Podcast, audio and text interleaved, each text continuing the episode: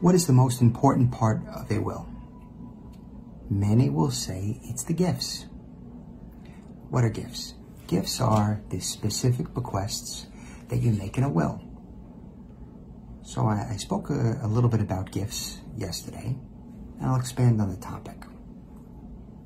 A gift can be a specific sum of money. I'm going to give $2,000 to this person.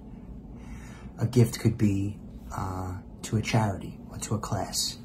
Uh, children, uh, all of my children, all of my nieces and nephews are going to get some of this or that. Uh, besides money, you can give a specific item.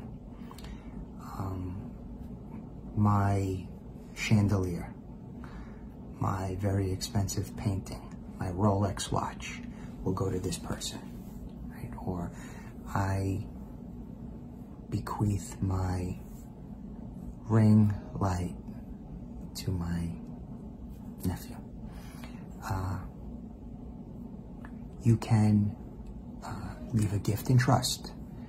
So I want to give uh, a certain dollar amount to my nephew or to my niece upon them hitting the age of 50 years old.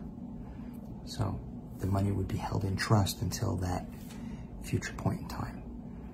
You can give money outright or leave it in trust. You can give money to charity.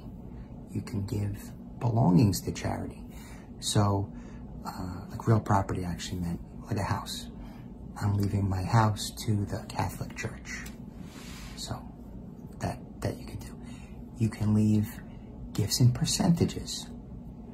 So I'd like my house sold and 40% to go to my son and 60% to go to my daughter.